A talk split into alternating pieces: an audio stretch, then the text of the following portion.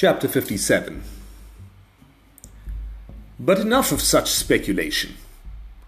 We have left too many of our dramatis personae inconveniently frozen in various parts of our tableau. There's Karna, for instance, declaiming to his party elders. Let us approach him and hear what he is saying. Gentlemen, the facts are plain. We entered these elections, the first under the new Government of India Act, as the self proclaimed spokesman of India's Muslims. We contested in reserved constituencies, putting up Muslim candidates for seats only Muslims could vote for.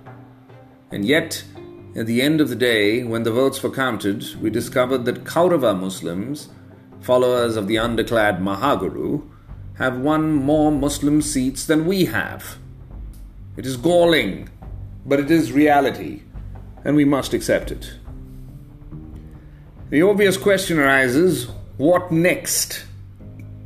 There are those among us who feel that all we can do is sulk in our tents. I am not able to prescribe such a bittersweet pill myself. We contested the elections in search of power, and power is what we must continue to seek if we are to justify our existence as a party. There are many routes to power, and in my view, we must first attempt the most obvious one. We must ask to join the Kauravas in a coalition government, at least in one province where we have done well enough to stake a claim to do so. The Muslim grandees around him nod, some vigorously, some with evident skepticism. Let the lights dim on their bobbing henna'd heads, Ganapati, and let us turn the spot and our attention to our Kaurava friends, who too have emerged from our tableau and are conversing animatedly. But why shouldn't we? The voice is Dhritarashtra's. We have an absolute majority in the northern province ourselves. We don't need a coalition with anybody, let alone Karna's puffed up little group of bigoted nobodies. Tacitly, said a quiet voice. Forgive me for speaking, gentlemen, since I do not, indeed, cannot belong to your party. It is, of course, Vidur, the civil servant. It would be a wise step. The British would have been taken aback by a coalition of the two strongest opposing political forces in the country and then he spoils his argument with bureaucratic propriety by going ahead and adding. But you, of course, have a political choice to make.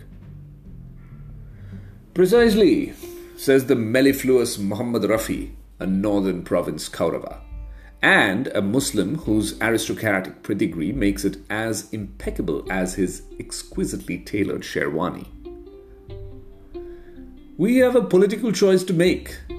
And with all respect to Vidurbhai, he cannot be expected to see things the same way. If we enter into a coalition with the Muslim group, what are Kaurava Muslims like myself going to say to our supporters when they ask us to explain our supping with the shaitan we have just been denouncing?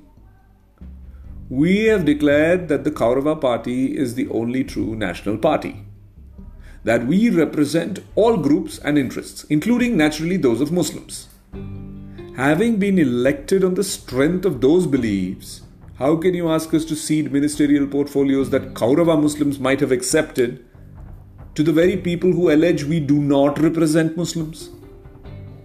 If the Kaurava party dispenses with our claims so lightly for mere tactical considerations, it will only confirm the Muslim group argument that we are stooges of the Hindus, with no real power of our own in the party.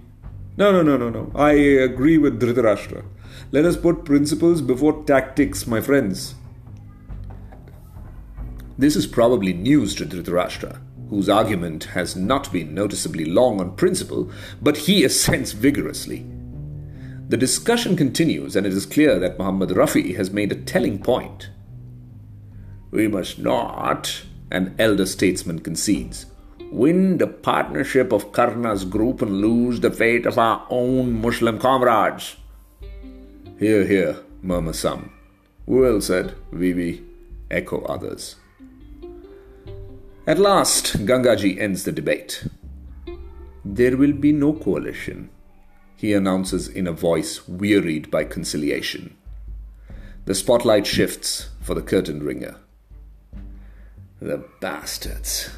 Karna's voice itself seemed to wear gloves, but there is no mistaking the knuckle dusters underneath. Well, gentlemen, that is that, then. I said to you there are other routes to the acquisition of power.